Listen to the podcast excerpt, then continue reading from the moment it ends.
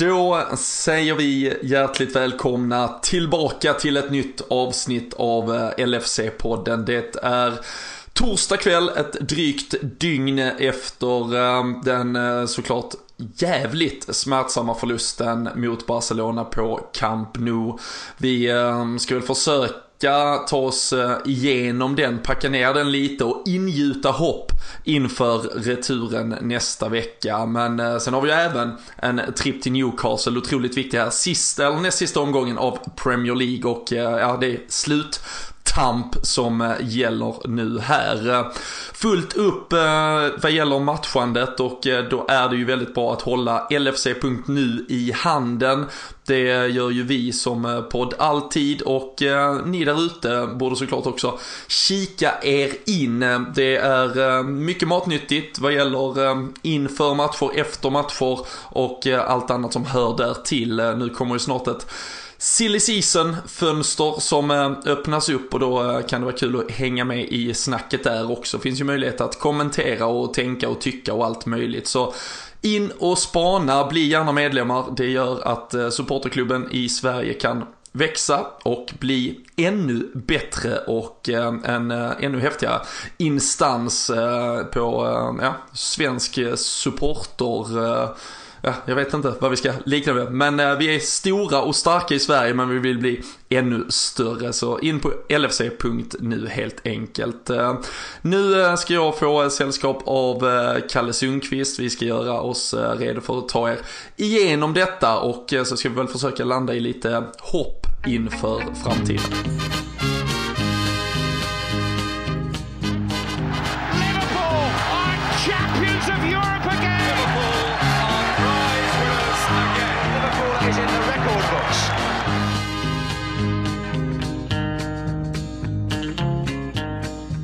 Jajamensan eh, Kalle. Det uh, har varit lite sådär blandade reaktioner får man väl verkligen säga efter den där matchen som avslutades för drygt ett dygn sedan uh, på Camp Nou. Uh, det är ju du och jag som får ta vad ska vi säga, marktjänst här när eh, stora delar av podden var på plats. Eh, men eh, hur, ja, vi kan väl börja med hur det har måtts för din del under den här dagen efter.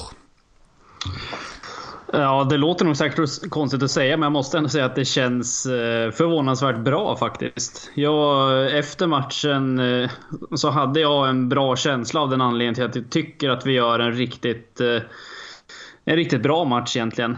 Och eh, att kanske inte resultatet speglar det. Så att eh, jag tog faktiskt det kloka beslutet själv att inte försöka vara inne på Twitter och läsa allt för mycket igår. Att eh, bli påverkad av en del negativa tankar som har florerat. Så att eh, förvånansvärt bra med tanke på resultatet måste jag säga. Mm, ja, det var ett mognare beslut än, än det jag tog som stannade kvar en dryg timme och såg, äh, fan ursäkta uttryck, men det är när papphuvudet eh, efter den andra. Eh, det är, alltså, man ska verkligen tycka olika och jag har, går väl någonstans i bräschen för att vara den som eh, kan tycka och tänka både högt och lågt och allt möjligt kring det mesta. Men det var ett par personer som, ja fan alltså, domedagen var här efter den där insatsen och det, det kändes ju väldigt sjukt med tanke på hur, som du sa, hur matchen faktiskt såg ut. Sen kan jag väl förstå någon om man bara kom hem från jobb, startade text-tv och så att det stod 3-0 till Barcelona. Det är klart det är otroligt, eh, det är en jättebesvikelse och det är klart att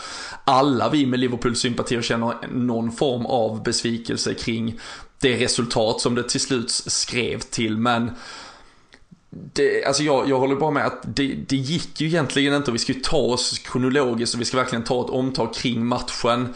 Men med de förutsättningarna som fanns så måste man ju någonstans när man nu har nyktrat till, om det så var i liksom stridens hetta, i affekt av resultatet, måste man väl ändå landa i att eh, inte många lag kan göra det mycket bättre på Camp Nou än vad vi gjorde det igår kväll. Nej, det, det tycker jag absolut inte att, eh, att eh, det är. Och, och det man måste komma ihåg att det är inte lätt att komma till Camp Nou. Nu kan jag inte statistiken, men jag vet att de har en hisklig statistik på hemmaplan där i Champions League. Att, eh, jag tror att det har gått år innan det är något lag som har vunnit där. Och att vi ändå kommer dit och gör en så pass eh, bra match. Jag tycker att vi i stora delar av matchen egentligen är bättre än Barcelona. Och sen att resultatet skrivs till 3-0, det är väl liksom en annan femma. Men eh, i grund och botten tycker jag absolut att vi gör en riktigt bra match.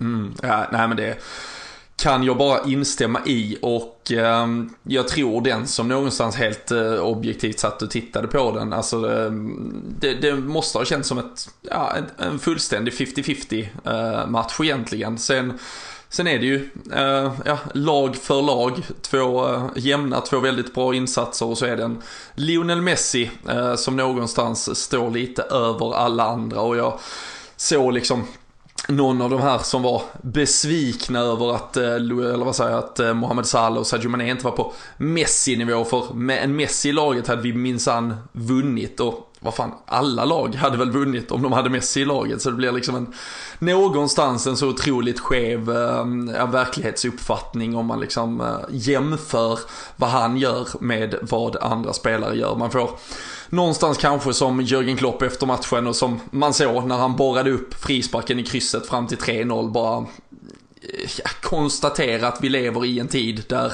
Lionel Messi skriver historien och vi andra ska vara glada att vi får vara med om att bara uppleva den. Ja, jag tror att det är eh, som i många andra fall med kanske Liverpool också, att man är lite för dålig på att liksom ändå njuta av det. Man har ju hört äldre generationer prata om eh, Maradona och Pelé och liksom eh, allt vad de heter, stora spelare som har funnits genom världshistorien och att man liksom har ändå fått vara med på hela Messi-vägen från början till till slut egentligen. är ju någonting man absolut inte ska blunda över för att det är ju en en spelare som kanske inte går att jämföra med någon annan. Så att, eh, att säga att om vi hade haft han i laget så hade vi vunnit, det, ja, det är ju en eh, helt rätt analys. Men jag tycker att det är helt, sätt fel, eller helt eh, fel sätt att tänka. Ja, nej för fan.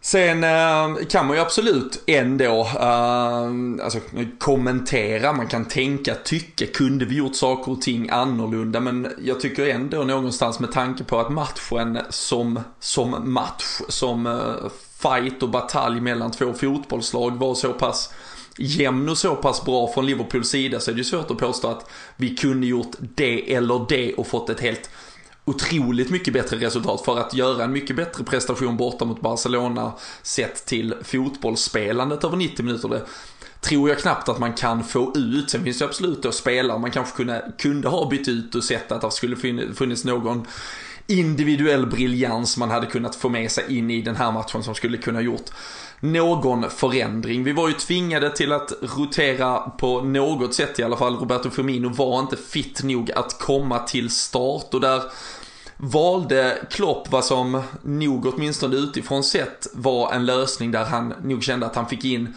så många av så bra spelare som möjligt på planen när han då sätter Gini Wijnaldum i den rollen istället för ja, Daniel Sturridge som gick helt ut ur truppen, han spelar ju den rollen mot Huddersfield, men även en Divock Origi som någonstans kanske är då mer gjord för att spela i en anfallstrio, men där de kanske inte får ut lika hög högsta nivå i form av spelet över 90 minuter. Vad eh, tyckte du om det valet han gjorde?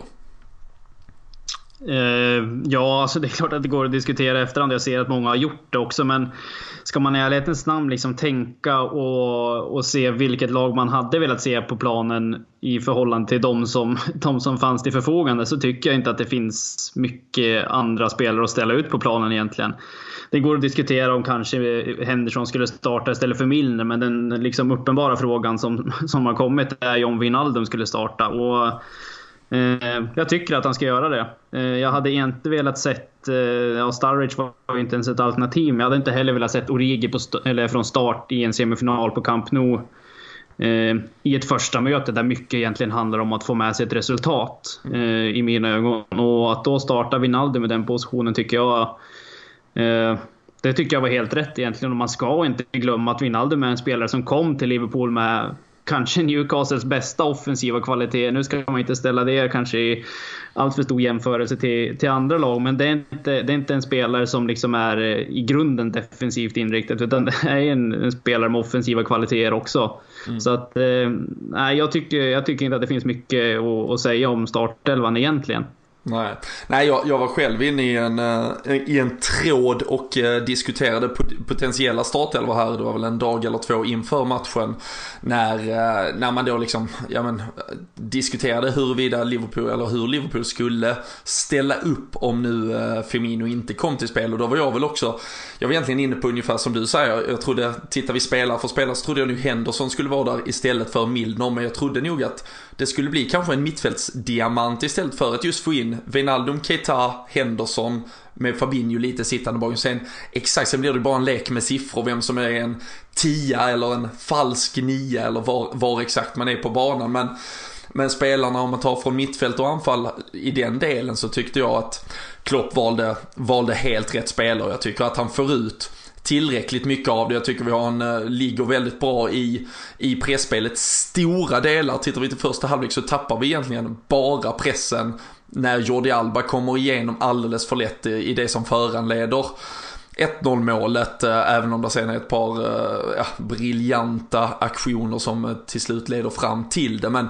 jag tycker att vi, vi har en full kontroll på matchen. Jag tycker att vi vi, vi gör rätt saker över hela banplanen egentligen och det, det nästa som har varit ett diskussionsämne var ju då att Klopp valde att gå med Joe Gomez på högerbacksplatsen. Jag satt eh, själv med, med, med Jocke som, eh, han var ju på plats, eh, kan man ju säga om någon missade så var det ju Jocke, Danne och Krille här från podden var ju på plats. Jag tror eh, de, någon av dem i alla fall kommer vara med och gästa här eh, och köra inför returmatchen. Vi är ju tillbaka mellan Newcastle och Barcelona såklart en gång till här. Men, så då får de snacka lite mer om hur det var. Men jag och Jocke satt och snackade i Livet med Liverpool som vi gör, eh, som ligger på YouTube som lite webb-tv. Där pratar han om att Joe Gomez har ju spelat in väldigt mycket, nästan varje match han har haft möjlighet att byta in Joe Gomez nu har han ju gjort det. Och tittar vi längre tillbaka på hela den här Champions League-säsongen och i vissa tuffa, viktiga bortamatcher så att säga, så har ju Klopp inte litat på Trent Alexander-Arnold. Och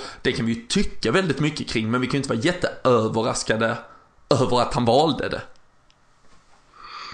Nej, eh, helt rätt. Alltså, det är många gånger man har eh, varit frustrerad med all rätt också när, när vi har haft tuffa bortamatcher och Trent kanske inte eh, liksom har, har gjort det så bra. Och det där kommer ju alltid liksom vara en avvägning om vad vi vill ha. Om vi vill ha den liksom offensiva briljansen att trycka på som vi gör i, i Premier League ofta. Eller om man vill ha liksom här lite kontrollerande eh, spelaren och då är väl Gomes kanske ett bättre alternativ. Eh, jag själv tycker inte att han är någon liksom eh, superbra högerback eh, så i jämförelse med Trent, men han har ju ändå kanske lite mer den här defensiva andan i sig. Och sen även när man möter ett lag som Barca, alltså du, det är ett lag som du alltid vill hålla. Du vill ju hålla ditt eget lag kompakt och få Barca liksom att komma på utsidan om du vill inte ha dem innanför dig. Och då tycker jag också att det kan vara klokt att ändå ha, ha Gomes som, som ytterback. Sen ser man, tycker jag också ganska tydligt, att han saknar, efter den här skadan han har, han har haft nu, att han saknar en del i kombinationsspel och liksom det som vi ofta etablerar på högerkanten när Trent spelar. Det tappar vi lite grann, men eh, jag tror ändå att det, man kan vissa, vinna vissa defensiva kvaliteter på det. Ja, och, eh, och, och återigen där så blir det ju någonstans, är det inte för, alltså extremt tur med studsar och sen ett frisparksmål som är liksom hämtat från, eh, från skolboken eh, på MBG nivå så, så blir ju detta kanske 1-0 eller 1-1 eller 2 och, då, och då, då, blir, då, då finns det liksom inte detaljer i, i spelet egentligen att gå in och peta på så mycket. Sen, men sen har jag, det här har jag pratat om tidigare i den här podden. Jag tycker att det är fel de gånger Klopp gör så här ändå. För det har faktiskt visat sig att det har bitit oss lite i baken varje gång han väljer att safea med Joe Gomez istället för Trent Alexander-Arnold.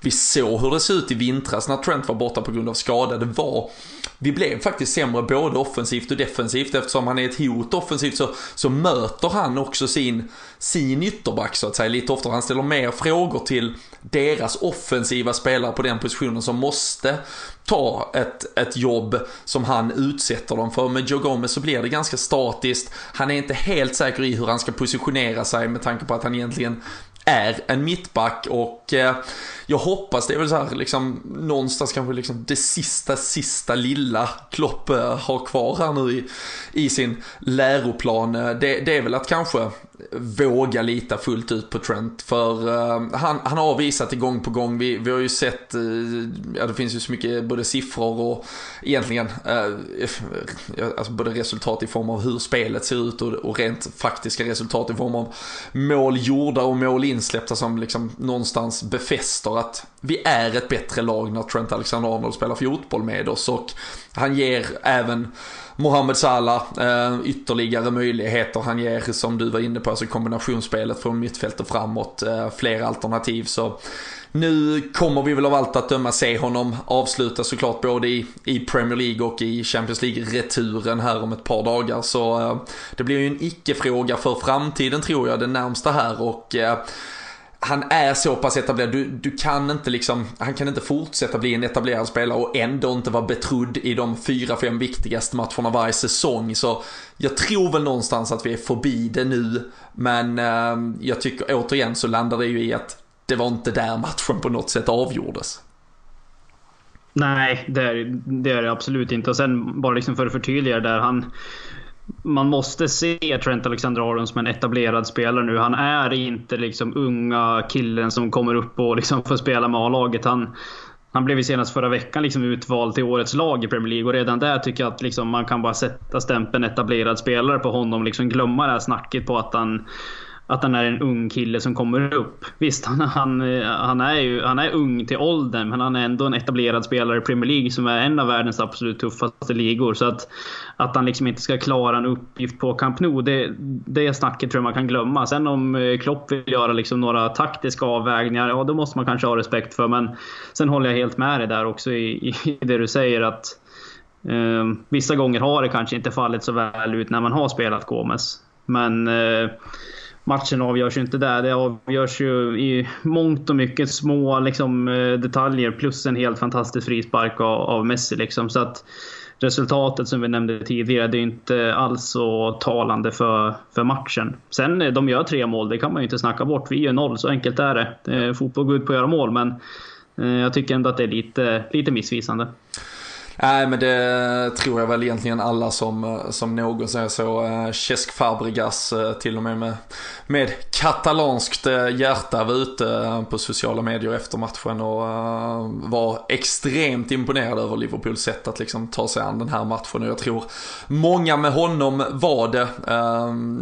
Jag, jag, jag ser för lite Barcelona i, i allmänhet men man ser såklart dem i i Champions League. Um, I stort sett allt som oftast. De brukar ju vara med eh, hela vägen fram och eh, länge i turneringarna. Och uh, jag, jag, kan inte själv bara missminna, alltså jag kan inte minnas bara så på, på rak arm i alla fall något lag som åkte till Camp Nou och, och spelade så här fin och fredig fotboll och faktiskt mötte dem på på en fotbollsmässig, eh, fullständigt jämn nivå. Ehm, sen att det saknas eh, den sista skärpan eller fullständiga excellensen i, eh, i avgörande lägen ja, den kanske vi inte varken kan köpa oss till eller träna oss till. Den, det är något de har begåvats med här. Så ehm, vi eh, får eh, trolla med knäna lite inför returen men vi kommer ha ett eh, fullständigt exploderande Anfield bakom de här spelarna. Jag är helt övertygad om och det kommer bli en fantastisk kväll och förhoppningsvis en att minnas eh, när det väl är dags för returmatch. Eh, det var ju också en ehm, på många sätt och vis eh, känslomässig match med tanke på två bekanta ansikten i Barcelonas startelva. Ett som man dock knappt såg under de 60 minuterna han var på planen, Filip Coutinho och vi kan väl kronologiskt komma till det lite senare men de fick ju faktiskt ett mycket bättre grepp om oss när han dessutom gick av av planen så ehm, det var väl eventuellt lite vatten på kvarnen till att eh, de där 142 miljonerna var vår vinst och eh, ingen annans när han eh, lämnade för eh, drygt, eh, vad är det, ett och ett halvt eh, är det två år sedan? Ett och ett halvt år sedan? Nej, ett och ett halvt ungefär. Ja, precis. Uh, men uh, en spelare som däremot satte avtryck och uh, gjorde det med besked, Kalle, det var Luis Suarez som ja, på ett äkta nummer 9 snipervis håller sig framme mellan mittbackarna, eh, trycker in den och eh, han firar som om eh, han hade ja, fått världen vid sina fötter i stort sett. Det visste inga gränser och snabbt var debatten igång kring hur man ska bete sig när man gör mål mot sin före detta klubb. Ja, det var den sannerligen. Och jag kunde i ärlighetens namn inte bry mig mindre om jag ska tala från mitt perspektiv. Eh, snackar man om, eh, om själva målet så nämnde du det tidigare att kanske Alba får komma igenom lite för enkelt. Eh, och sen tror jag känslan var, nu har inte jag tittat på det liksom i någon repris eller så, men känslan var att både van Dijk och Matip gjorde ett försök att ställa Suarez offside och liksom de misslyckades precis. Så att, Eh, det agerandet kan man väl liksom prata igenom, men sen att han liksom glider in och, och, får en fot på den där bollen. Det är ju liksom ett, ett sånt mål som en spelare som har extremt mycket vilja och har eh, liksom eh, mer näsa för målen kanske någon annan åtminstone har haft. Det är ju den typen av mål som spelare gör. Mm. Och Sen att han springer och firar, det, det, tycker jag inte är liksom någonting märkligt alls med det egentligen den här firande debatten oavsett om det är den här enskilda situationen vi pratar om eller andra tycker jag är lite, lite märklig egentligen. Eh, det är en ja. semifinal i Champions League det är klart Suarez vill till final. Ja. Och Liverpool vill till final. Uh, han gör mål och liksom tar dem en bit på vägen dit. Uh, jag, jag, ser inga liksom anledningar till att han ska hålla igen där. Nej, det, alltså det, det finns ju inte, det finns ju inte utrymme. För, för det första så, så tycker jag om man bara tar det isolerat till Luis Suarez så var jag ju det som jag, jag var ju framförallt inte förvånad över att han firade. Det var ju fullständigt självklart. Och det, det, här var ju, alltså det här var ju exakt, jag, jag blev faktiskt, jag tycker det är mer pinsamt när jag ser Liverpool-fans som, som under matchen igår eller under dagen idag börjar gå ut så här liksom ber, och eh, ber om ursäkt eh, retroaktivt till Patrice Evra liksom. Vi förstår, nu förstår vi vad det var du eh, gick igenom eller oj, jag ber om ursäkt till alla klubbar som behövde utstå när vi hade Luis Suarez i vårt Alltså, det är riktig jävla rövmentalitet. För exakt det Luis Suarez gör för Barcelona igår, det var exakt det vi älskade honom för. Det är exakt det alla klubbar han någonsin kommer representera, har representerat och som spelare likt honom kommer representera.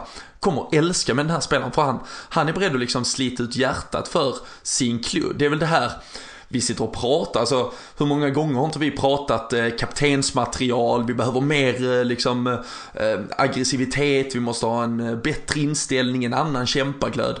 Du får det i spelaren Luis Suarez. Och eh, nej, att han eh, firar, jag hade blivit mer besviken om han inte firade, om han liksom bara lite lättsamt hade räckt upp en hand och, och vänt tillbaka. För då hade jag ju, då hade jag ju tappat tron på, på vem han egentligen var. Utan det, jag var fullständigt uh, övertygad om att eh, det var så här det skulle se ut ifall han skulle skriva in sig i protokollet. Det uh, var ju faktiskt bara hans första mål för Champions League-säsongen så det kom väl lägligt för Barcelona och lite mindre för, för oss. Men att uh, han gör målet, att han firar, att han sen beter sig exakt så dåligt och liksom lagom odrägligt som han gör liksom. Han, han tjatar till sig ett gult, han, han sparkar bort bollar, han eh, rycker tag i armar, han eh, flabbar och flänger med, med allt som kommer nära honom.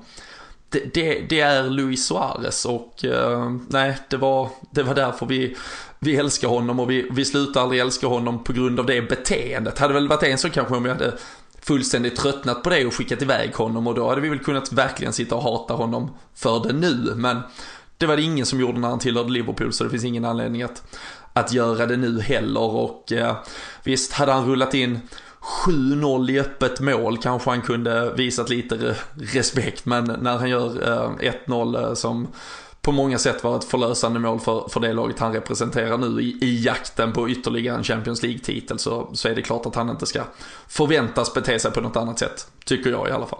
Nej, Nej men jag är helt enig. Och sen det, det, är ju den uppenbara grejen i det du beskriver. Det är ju den här spelaren som alla, som åtminstone jag, jag ska ärligt erkänna att Luis Suarez är en av mina absoluta favoriter. Jag kommer alltid ha Gerard, men jag ska säga att det är liksom Suarez som är tätt därefter och liksom eh, kandiderar till absoluta favoritspelare i Liverpool genom tiderna.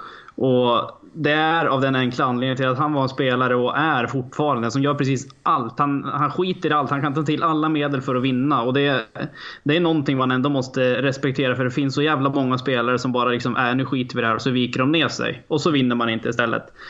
Och sen tycker jag det är ganska intressant, de visar ju statistiken innan matchen där också, att han har ju spelat för det är fem år sedan han gick till Barcelona nu. Han har spelat många fler matcher för Barcelona än vad han har spelat för Liverpool. Och i grunden då är han ju mer en Barcelona-spelare än en Liverpool-spelare.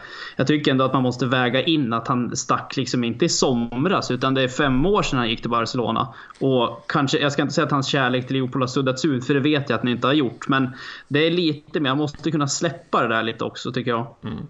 Ja, ja och, och, och, även om man inte släpper det så som sagt hitta, hitta nivån i det. För uh, läste en fantastiskt bra intervju med honom i The Guardian i, i lördags. Eh, jag hade, jag hade väldigt tråkigt när jag satt eh, i London och såg Tottenham West Ham på, på deras nya skrytbygge. Så då hittade jag mycket lägligt en lång intervju med Luis Suarez som jag kunde sitta och, och läsa. Och där pratade han, alltså hans, hans två äldsta barn, han har ju tre barn varav ett är en ganska nyfödd historia. Men eh, de två äldre där är ju födda på, eller den ena är född i Liverpool och den andra var ju där och, och började växa till sig under tiden i Liverpool så att säga. Och eh, båda de ser ju Liverpool som ja, men sitt, eh, sitt första hem, alltså det, det de minns och, och det är det laget de ändå tog till sig först av allt också. Där hade ju, nu hade till och med personalen på Melwood, eh, de klassiska mattanterna i, i köket och så vidare skrivit till och med sms till honom att ja, men ta, med dig, ta med dig barnen nu till, till returmatchen och sådär. Så de skulle faktiskt, hela familjen skulle flyga över. Så han har ju fortfarande liksom en extrem kärlek för, för laget, för, för staden, för klubben, för fansen. Men när han spelar fotboll i 90 minuter så gör han sitt jobb för, för det, det lag och den klubb han tillhör just nu. Och det, det tycker jag man ska respektera eh, rakt ut. Eh, jag, jag hade själv blivit frustrerad om liksom det var något, något omvänt. Eh, så eh, nej. Ehm, eh, LFC-podden stänger Suarez-debatten eh, i alla fall och konstaterar att han får bete sig exakt sådär um, odrägligt som vi ehm, var vana vid att han gjorde när han spelade för oss och eh, nu får vi acceptera det när det sker mot oss. Ehm, han eh, var som sagt väldigt påpasslig. Eh, han trycker dit 1-0 med tån. Bara någon minut innan så har ju faktiskt Sadio Mané chansen att göra detsamma på en riktigt lång sådär svepande boll som bara gled, gled, gled, gled, gled förbi varenda spelare och till slut så är den liksom framme vid foten på honom, studsar upp lite men skeppar den ganska långt över och det, det satte lite tonen, Kalle, för vårt fokus i avgörande lägen hela matchen sen. Ja, och det är väl i ärlighetens namn alltså där matchen avgörs egentligen. Det är inte direkt att inte vi skapar några chanser i matchen. Jag tror rent statistiskt att vi skapar fler chanser än Barcelona. Och liksom all annan statistik var också till Liverpools fördel om det gäller liksom bollinnehav och, och hela den biten. Så att det är de där små, små detaljerna som avgör. Så det kommer det vara. Det är det alltid när de här absoluta topplagen med. Så det, det, det är små grejer. De drar en i ribban liksom som studsar ner till Messi och, och vi, Mané drar en, ja, visserligen ganska högt över nu, men det är ju en bra målchans. Och, mm. eh, det är där det kommer att avgöra, så tyvärr. Det var liksom inte på, på Liverpools sida idag. Det är fler lägen. Salah drar den i stolpen och eh, det liksom bara, även om hur jävla surt den är så är det liksom bara konstatera. Det är ingenting vi kan göra så jävla mycket åt. Nej, alltså vi har ju, alltså det, det är ju en målchanskavalkad som man, som jag vet inte när vi riktigt har sett senast egentligen Liverpool har på det här sättet. Alltså, det är klart vi missar hit och dit men då brukar vi, vi brukar ändå ha en utdelning också så då, då försvinner ju någonstans missarna i, eh, i, i hela den där totalen. Men uh, utöver Manés uh, läge där i, i första halvlek så uh, James Milner har ju två två skott. Eh, en när han försöker curla den i bortre, där han är igenom egentligen, alltså i, i höjd med straffpunkten i stort sett och trycker den rakt på. Det är ett ganska dåligt avslut. Sen var du inne på som sagt Salah som trycker den i stolpen. Det är ju ett par eh, tilltrasslade situationer, alltså innan det, det landar på Salas fot så är det ju väldigt, eh, ja, många möjliga chanser också. Vi skapar egentligen saker och ting eh, hela tiden. Och eh, det, det, det, är ju klart att det blir jättefrustrerande men, men jag tycker det blir för överdrivet. Och det var ju det man också märkte igår när man då pratade om det att Ja men Mané och Salah de är för dåliga och så kommer debatten igen om Salah, är han en bra avslutare eller inte? Alltså, de ligger etta och tvåa i Premier Leagues skytteliga, så jag vet inte, man kan ju inte vara det, alltså det är någon, alltså det är klart de kommer missa, ja, jag, jag blir så trött på, på debatten kring, alltså för hade vi, hade de varit andra fotbollsspelare, Till exempel så, så säger ju då folk att Luis Suarez är mycket bättre. Han har gjort ett mål i Champions League denna säsongen. Hur kan han vara en bättre, alltså... Ja, de, alltså... Hjälp mig Kalle, ge mig, ge mig styrka i debatterna kring vad man får missa och inte missa och varför man efter, varje gång man ser just Mané och Salah missa en målchans måste dra till med att de inte duger på någon nivå alls. Alltså hur kan det vara så svart och vitt? Ja, jag vet inte. Det, det finns ju ett ganska väl eh, utspritt Liverpool-hat. Eh, inte bara i Sverige utan det är ju som i ganska många andra länder också som det är ganska utspritt. Jag ska inte säga hat, men det är många som vill att det ska gå dåligt för Liverpool om man säger så. Mm. Vad det beror på vet jag inte. Och då kommer det ofta späs på. Liksom så här. Det är inte direkt att Mané och Salah är de enda spelarna som bränner chanser. Raheem Sterling gör det varenda vecka. Han har också fått tag emot skit för det, men det kanske har lagt sig lite grann nu. Men det är många andra spelare som som liksom eh, får utstå den kritiken. Och det grundar sig egentligen i att de är så jävla bra. Ja. Och då, då letar man liksom då letar man eh, de här missarna som man kan haka upp sig på. Det är inte direkt så att jag gick och, och tjatade sönder mina Chelsea-polare för att Morata inte gjorde ett jävla mål någon gång. det, det, beror, det beror ju på att de är så bra. Ja. Det, det, är ju det. Och då bränner man. För det första kommer man komma till extremt mycket lägen. Och man kommer bränna. För hade de satt varenda då hade Liverpool vunnit allt som gick att vinna. Men alltså, ja, jag vet inte heller vart man ska liksom sätta punkt för debatten. Den, den kommer ju ständigt pågå tror jag. Men jag har liksom valt att försöka på något sätt stå utanför den fast man sitter här och snackar om det nu. Men... Nej men jag, jag tror någonstans, alltså, jag, jag, tror du ändå är inne på helt uh, rätt uh, liksom, uh, summering av det. Och jag tror det var dit någonstans jag var på att det, det, här är ju spelare som spe, har, har en spelstil och ett spelsätt som gör att de, de kommer till extremt mycket, vad ska vi säga, 80-procentiga lägen och sen så har de en enorm skicklighet vilket gör att det är värt såklart att prova, så för gör du det tillräckligt ofta och tillräckligt mycket så kommer, kommer du göra mål i de lägena. Du kan också vara en Eh, ska absolut men, men om vi tittar lite mer än Luis Suarez, han numera involveras ju inte otroligt mycket i spelet. Eh, han är ju en nia verkligen och eh, vi kan ju titta i, i alltså tittar man längre ner på listan eh, där vi, bland spelare som har den approachen. Vi kan ta en Higuain som Chelsea tog in till exempel. Men han ska vara en målskytt då, då ska han vara en avslutare av rang. Men de bidrar ju såklart inte med något annat än, än just eventuellt mål och när de då inte ens gör det då är de, syns de ju inte alls och då kan man ju såklart inte klaga på att de har missat någonting. Men man är ju så alla är så mycket spelare som är så viktiga i allt vi gör som ett lag. Det vill säga att de är involverade hela tiden och då blir det kanske att de missar några chanser. Men jag tycker det är dags att liksom slå hål på myten om att de eh, inte gör tillräckligt med mål i alla fall. För det är väl bara att öppna vilken jävla lista som helst så har vi det svart på vitt att de gör alldeles tillräckligt med mål. Och eh, som sagt, jag tycker man, man måste landa i att eh, Liverpool gör en fantastiskt fin bortamatch. Eh, kunde egentligen varit vilken typ av match som helst och sen så blir det ett resultat som, eh, som du var inne på, en ribbträff som till slut landar rakt på foten eller bröstet på Messi så han bara kan lätta in den i öppet mål och sen en frispark från ja, 30-35 meter där egentligen Messi hoppar upp och slår till Fabinho i huvudet och får frispark och gult kort på Fabinho och sen så trycker han upp den liksom. Det, det går ju helt enkelt inte att försvara sig mot och sen är det klart som fan att alla vi som sitter och pratar om detta och alla ni som sitter och lyssnar på det hellre hade velat ta med oss eh, 2-1 eller 2-2 eller eh, 3-1 eller 3-2, vad som helst för att känna att vi grep någon form av halmstrå som hade förbättrat vår möjlighet till den här returmatchen. Och eh, jag vill liksom inte låta så här eh, Rafa Benites eh, halvtid Istanbul-aktig men vad fan allt. Vi har sett det tillräckligt av. Vi vet att det här Liverpool-laget aldrig någonsin kommer göra någonting lätt för oss. Och eh, vi, vi såg vad som hände mot eh, Dortmund i Europa League. Då behövde vi tre mål de sista 20-25 minuterna. Det gick att göra. Det har hänt jävligt mycket märkliga saker förut och Barcelona bara förra året tappade 4-1 till 4-4, de förlorade med 3-0 borta mot Roma, så varför skulle de inte kunna göra det mot oss? Eh, liksom så. Det är klart vi inte ger det jättestora chanser, Kalle, men eh, det vore väl precis som med ligan förbannat dumt att ge upp här och nu.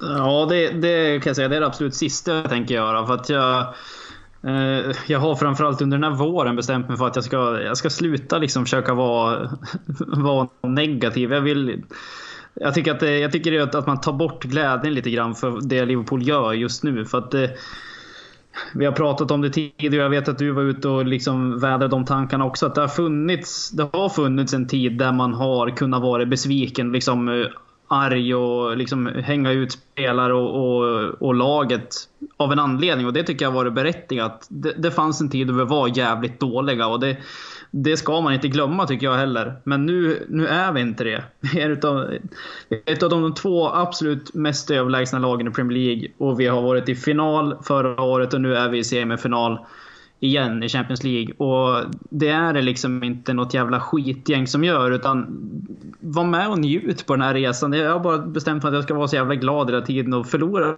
åka ut mot Barca nu, ja, so be it. Men vi är ändå, kommer ändå vara lika bra nästa säsong igen. Mm. Så att... Eh, Eh, det låter kanske sjukt att säga det här, sitta och låtsas vara världens lyckligaste människa när man har torskat med 3-0 mot Barca. Det är klart att man inte är nöjd med resultatet, men man måste liksom försöka se andra sidan av myntet också. Jag vet att, eh, jag vet att vi är fler som liksom försöker och njuta.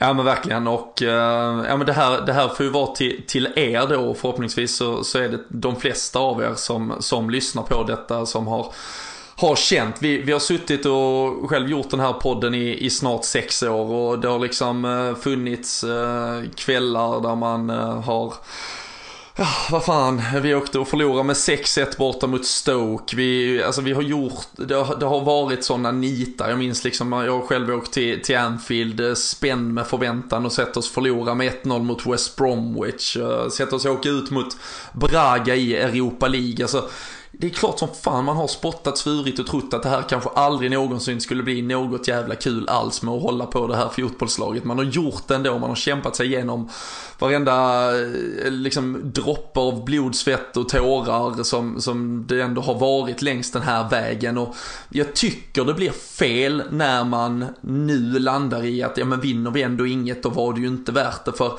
det, det vi har upplevt den här, alltså att få ha så här roligt, att få se så här bra fotboll, att få se ett lag som har en chans att vinna saker i stort sett hela tiden. Vi kommer att ha det fram till, ja men fram till näst sista matchen i Champions League, fram till sista matchen i Premier League av allt att döma, eventuellt till sista i Champions League, så det är ju, det är ju inte över. Sen, sen var det landar, det är klart att ögonblickssekunden av en, den eufori det skulle innebära att också se oss lyfta en titel till slut. Men det, nej, men det här är det Liverpool jag alltid har gått och drömt om. Vi upplevde inte själv 80-talet och vi, vi såg oss inte vinna och vi gjorde en, det var inte det viktiga utan att få, få se ett Liverpool som idag är laget som har tagit över England, som har tagit över Europa och som gör det på ett ja, men så majestätiskt sätt så att eh, alla andra klubbar, de här klubbarna vi satt med liksom uppspända ögon och för, ja, men liksom förblindades av ett Manchester United på, under Sir Alex, ett, ett, Chelsea under Mourinho. Alla de här lagen är nu liksom både två, tre och fyra pinnhål efter oss. De är så långt efter oss i ligaspelet. De har så mycket ombyggnation kvar att göra i sina lag för att ens utmana oss igen. Och eh, vi är här så Nej, för djävulen. Det är eventuellt bara åtta dagar kvar på den här säsongen nu, så se till att njuta och fånga varenda jävla ja, möjlighet till att se Liverpool, prata Liverpool och tänka Liverpool och, och gör det med positiv attityd till den här säsongsavslutningen. Ja, jag håller helt med. Och sen det du inledde med att säga där liksom att om vi inte vinner, då hade man lika gärna kunnat skitit i det. Ja, så kan man ju absolut se det om man vill, men då hade du troligtvis inte hållit på Liverpool fortfarande om du hade haft den mentaliteten. För att under liksom vår tid som supporter har vi har liksom inte vunnit speciellt mycket och har man då stått ut utan eh, liksom i en jävla ökenvandring som det har varit utan titlar många gånger. Ja, då hade du troligtvis inte stått kvar som Liverpool-supporter utan det är ju liksom det är så jävla mycket annat. Du nämner ordet roligt och det är liksom Även om Liverpool är skit och har varit och vi har varit liksom tillsammans och fått träffa andra liksom svenska supportrar på plats i Liverpool och på plats på supporterträffar och allt vad det är. Och det är liksom det är ändå bara en enda stor gemenskap också. Är det bara titlar man är ute efter, då, då hade man troligtvis fortfarande inte hållit på Liverpool. Så att, eh, nej, se fan till att ha kul och njut för att det, det kommer. Jag är helt övertygad. Jag pratade med en polare om det idag. Att jag är inte så jävla orolig. Jag vet att vi kommer vinna Premier League under min livstid. Sen om vi gör det i år eller om vi gör det om fem år, det skiter jag i.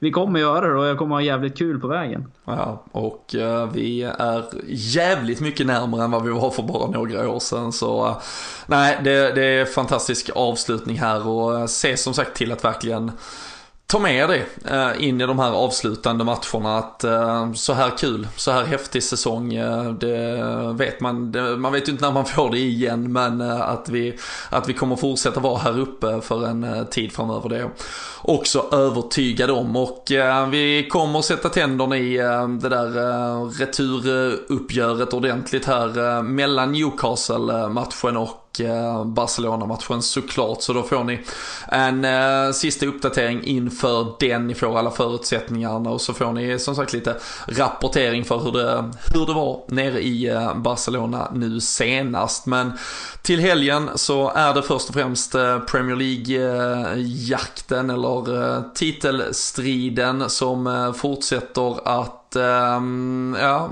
utmana oss i form av vad gäller den mentala hälsan. Nu är vi först ut eh, denna helgen återigen. Vi spelar lördag kväll mot Newcastle och så blir Manchester Citys match då flyttad till eh, tisdagen. Där är det ju Brendan Rodgers som nu ska ta sitt ändå på nyttfödda, eh, verkligen eh, flärdiga eh, Leicester, eh, lett av Juri Thielemans och Jamie Vardy till Etihad och försöka mm, vara den där räddaren som vi kommer behöva någonstans längs vägen. Men framförallt så handlar det om att vi ska göra vårat mot en annan gammal bekanting i form av Rafa Benitez. Jag åker faktiskt till St. James's Park och ska få bocka av eh, den arenan och eh, få se spektaklet på plats. Men hur är dina känslor ehm, inför detta här och, och hur tror du att Liverpool, den enda eventuella ja, eh, vågskålarna här som skulle kunna liksom pendla upp och ner lite. Det är ju till exempel en Roberto Firmino om han nu inte är 100% för att spela 90 minuter i båda och så vidare. Kan Liverpool ens tänka så nu med tanke på läget i båda de här tävlingarna? Uh, nej, jag tycker inte det. Av den enkla anledningen till att det är inte långt kvar på säsongen. Och eh, det är klart att det, det, har varit en lång säsong. Det har varit jäkligt mycket matcher och vissa spelare är liksom mer slitna än andra. Men jag tycker att det vore dumt på något sätt ändå att försöka varva ner för att eventuellt spara dem till en match som kanske inte ens blir av. Utan då tycker jag det är bättre att uh, man ska köra fullt ut och Visar det sig sen nu att man eh, skulle slå Barcelona och det råkar bli en match till då, det vore ju inte skittråkigt utan då är det ju så. Så att, eh, jag tycker det är dumt att liksom hålla på krutet. Så kan Firmino spela, uppenbarligen är han inte helt eh, liksom borta i och med att han fick hoppa in igår. Och då tycker jag det är bättre att starta en spelare och sen göra ett byte än att man liksom ska byta in honom efter 70 minuter. Mm.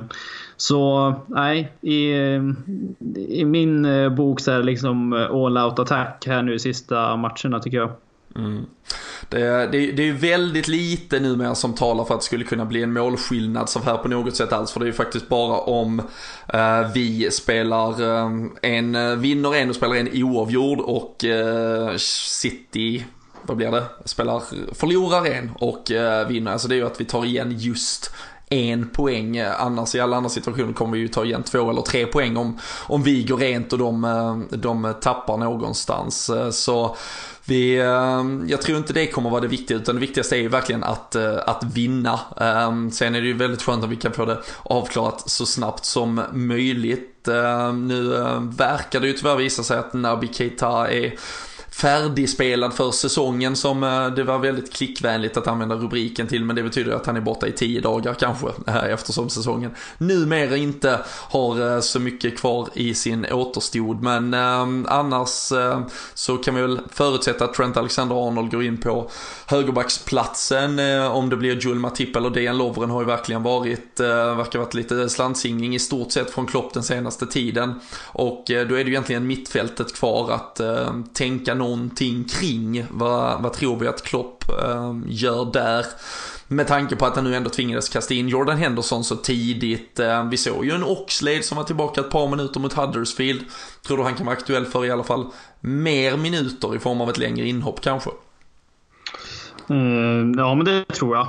Eh, sen är han ju såklart inte liksom fit för att spela någon, eh, någon match från start. Men eh, det ger ju ändå några fler alternativ. Det är klart att det är tråkigt nu om Keita är borta de sista matcherna för att han har ju precis liksom kommit igång nästan kan man tycka. Och, så att det är lite surt. Men liksom, det är inte direkt att vi saknar mittfältsalternativ liksom, heller. Så att, är, eh, är Firmino redo att spela från start så blir ju liksom inte ekvationen skitsvår för mig att Wijnaldum bara kliver ner och köra Fabinho, och Wijnaldum, Henderson på mitten och sen köra samma trio framåt. Så att, eh, det, det, är ingen jättestor skada skedd heller i ärlighetens namn för att det finns spelare bakom. Sen att det är surt, det, det är klart att det är det.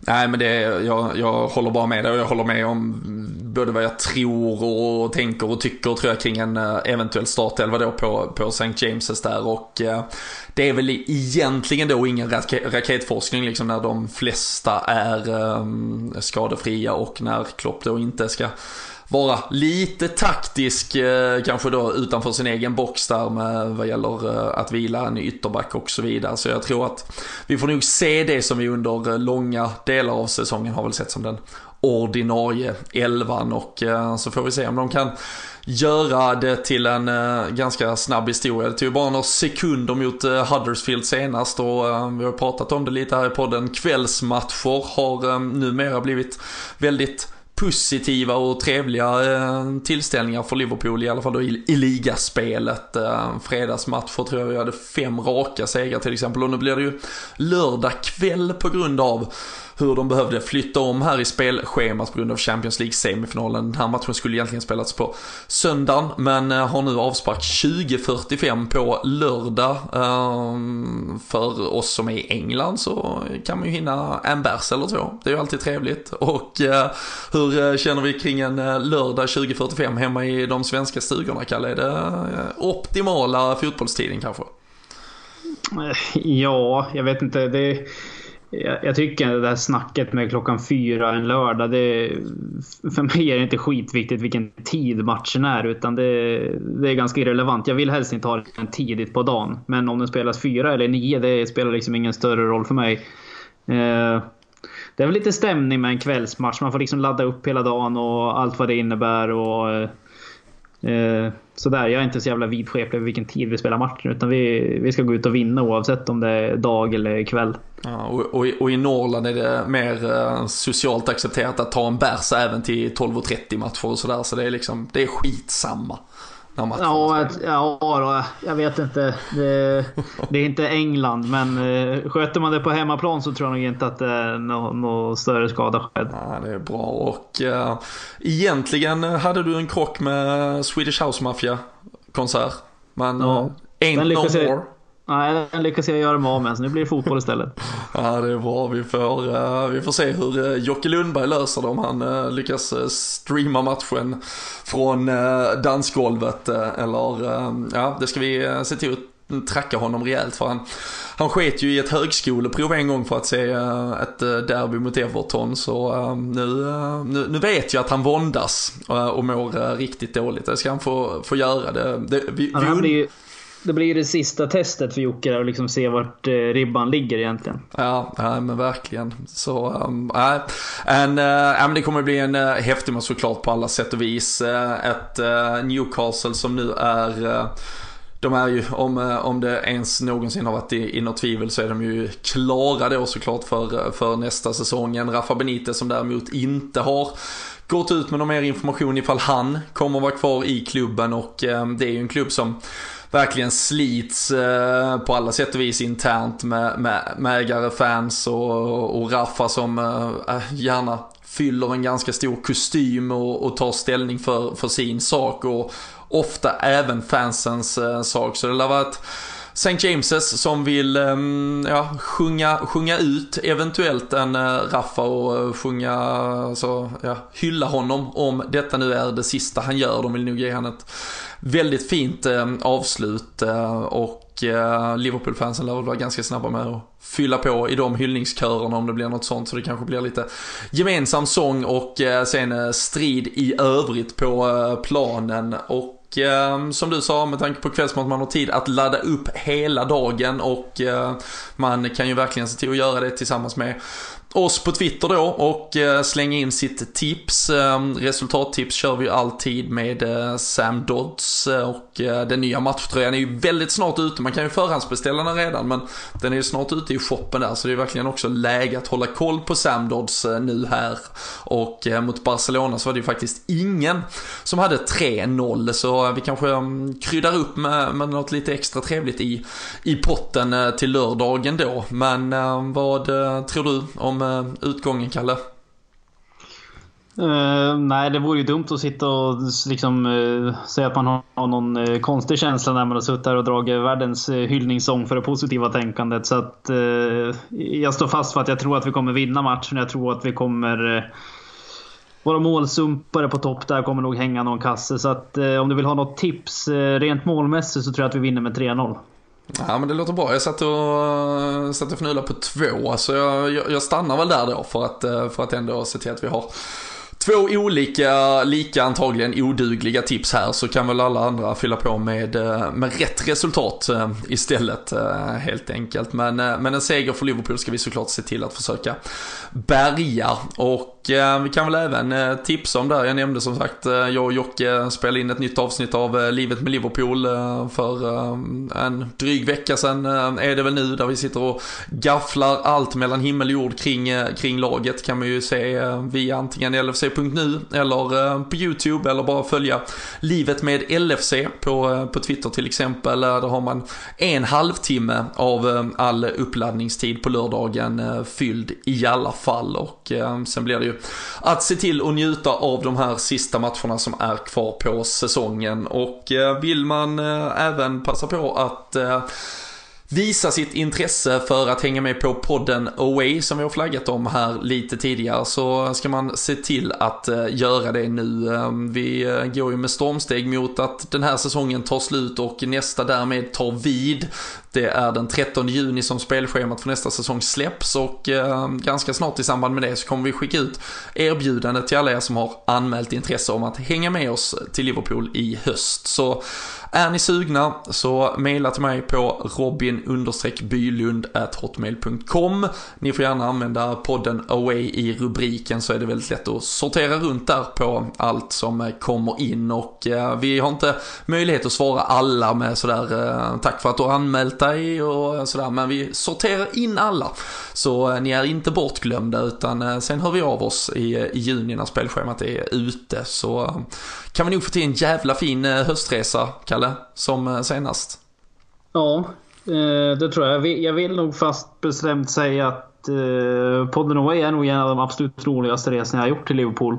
Av av många anledningar egentligen. Vi tillsammans har åkt på många matcher, men sen att få göra det liksom eh, ett helt gäng. Vi var ju närmare 40 pers om inte mer som åkte, på, mm. åkte över liksom eh, umgicks tillsammans liksom hela helgen. Det var det som eh, var det fina i alltihop. Att det var liksom en hel grupp som bara spenderade hela helgen tillsammans. och Fick lära känna nya fantastiska människor och supportrar och liksom, eh, nej, det, det, är någonting jag varmt rekommenderar för att det är eh, en av de absolut roligaste Liverpool-resorna jag har gjort i alla fall. Så att, eh, jag tycker att alla ska åtminstone skicka in en ansökan. Mm. Det, är ju, det är ju steg ett. Ja, precis. Ansökan hade varit fint som, som vi sen går igenom och ser ifall man eh, får följa med eller Kval inte. Om man är kvalificerad? Nej då. Intresseanmälan är väl det rätta ordet kanske? Ja, äh, det, potato potato, det spelar absolut äh, ingen roll. Men äh, däremot, tycker man att säsongen är ett jävla fiasko och man vill eh, lägga sig ner och dö ifall det här nu inte slutar med att vi vinner både ligan och Champions League. Då, då kan man fundera på om det är värt att hänga med eller inte. För det är inte säkert att vi vinner matchen. Vi kan inte lova det. Men eh, vi kommer lova att vi har förbannat eh, kul när vi eh, sticker iväg i alla fall. Så nej, skicka gärna in och eh, häng med. Det kommer bli häftigt. Eh, sen är ju vi på plats, Kalle. Vi är en eh, delar av, eh, ja, några från den där podden Away kakan är faktiskt med även nästa helg helg. Vi åker över till sista matchen tillsammans. Ehm, då kommer det väl bli en del trevligt eh, baluns som även kommer ut i både poddform och eh, säkert lite videoklippsform. Så det är bråda tider och en eh, superhäftig säsongsavslutning som väntar. Eh, podden är tillbaka efter Newcastle-matchen inför Barcelona och sen däremellan också inför sista avslutningshelgen. Så um, fortsätt följa oss, fortsätt lyssna, sprid och uh, dela i era kanaler så hörs vi snart igen.